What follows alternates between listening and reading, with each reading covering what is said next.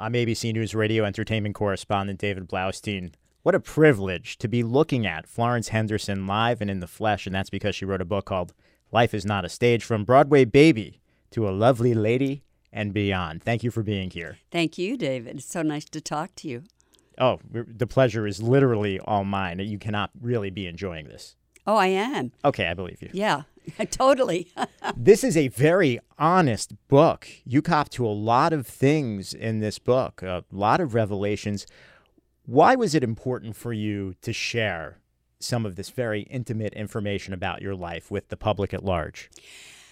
Well, you know, I love reading autobiographies and biographies.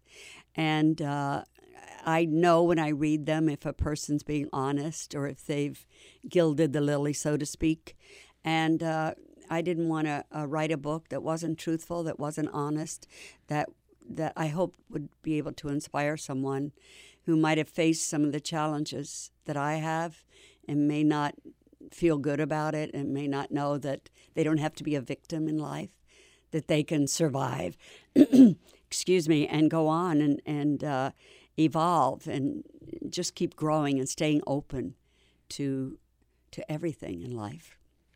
I feel dumb saying this. You're obviously best known for playing Carol Brady, but as you so eloquently write in the book, there was so much more to you as an actress before you landed the Brady Bunch. Right. Which, when you did the pilot, you did and kind of even forgot about. But you were this huge Broadway star. Yeah, I you know I I loved uh, being in New York. I loved being on Broadway. I love theater, and really had no desire to ever do a TV series. And I almost didn't go and and uh, meet all the people you know that were producing the show because I was on my way. I had just done the Dean Martin show, and I was on my way to a personal appearance. And I said, "I I don't want to go." No, and my my agent said, "Please go and just meet them." And I did, and of course, it changed my life. I know everybody wants to hear about the Brady Bunch, but there, there are so many other fascinating things in, in the book. You write about being a mother of four children and yes. the difficulty. First, you suffered from postpartum depression, yes. and then there was the difficulty of balancing your career before the TV career, before the TV yes. shows, doing Broadway, for instance, and having to go to rehearsals and doing shows and, and not being able to see your kids. Tell me about that. Well, you know, doing a a Broadway show is uh, is very challenging.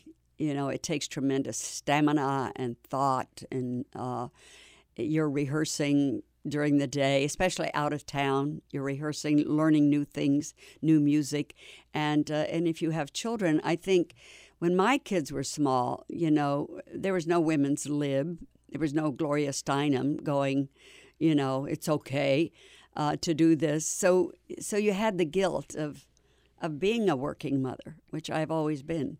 But the thing I'm so grateful for in my life is that my children have turned out to be the most wonderful human beings.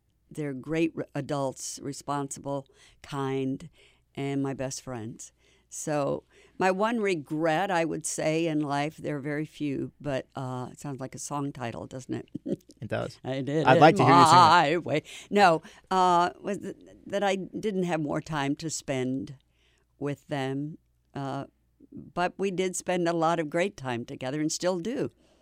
And uh, you write so much about that in, in the book, and you also write about infidelity. I feel so weird saying that to you because it's, so personal, but but you wrote about it and you share that in the book, and you're sharing that with everybody. Well, it's nothing, uh, you know, that I uh, am proud of. I mean, at all, and I share it because I think a lot of people make mistakes and make poor choices in life, and uh, and a lot of times you do that because you're in a situation that's not fulfilling to you, that you're not happy in, and you don't know what to do about it because you don't see a way out. And I think that's when you make mistakes. So, another reason I wanted to write this book is to let people know they can change their lives. It takes courage.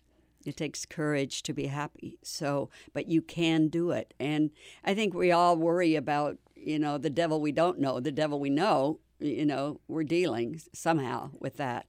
But sometimes you have to take the risk and sometimes that's when you find the greatest happiness in your life. It almost seems unfair and glib because I don't have that much time to flesh it out. But your first relationship, your marriage, there were many levels and layers. It was a complex relationship. Yes. You married a Jewish guy, I'm essentially, Catholic, and you're. Catholic, and you grew up very religious, Yes. and and you had the four kids, and you had that particular lifestyle. Yeah, and that was the least of our problems. You know, uh, uh, we were happy for you know several years, but um, you know we're both in the business. Uh, Ira, who's still a very dear friend, and I'm so proud of that. You know, we are good friends. We've never badmouthed each other to our children like a lot of couples do. I think that's the lowest thing a person can do.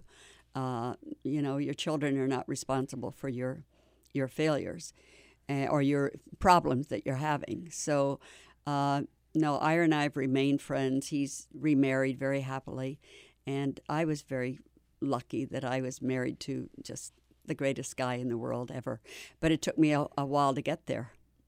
I'd love to talk to you more about that, but your legacy is the Brady Bunch. And as you write in the book, you really cannot escape that. I thought what was very funny, you talk about how you're getting letters from Russia and they're seeing it for the first time. Yeah. And they think it's they think it was just filmed. I know, yeah.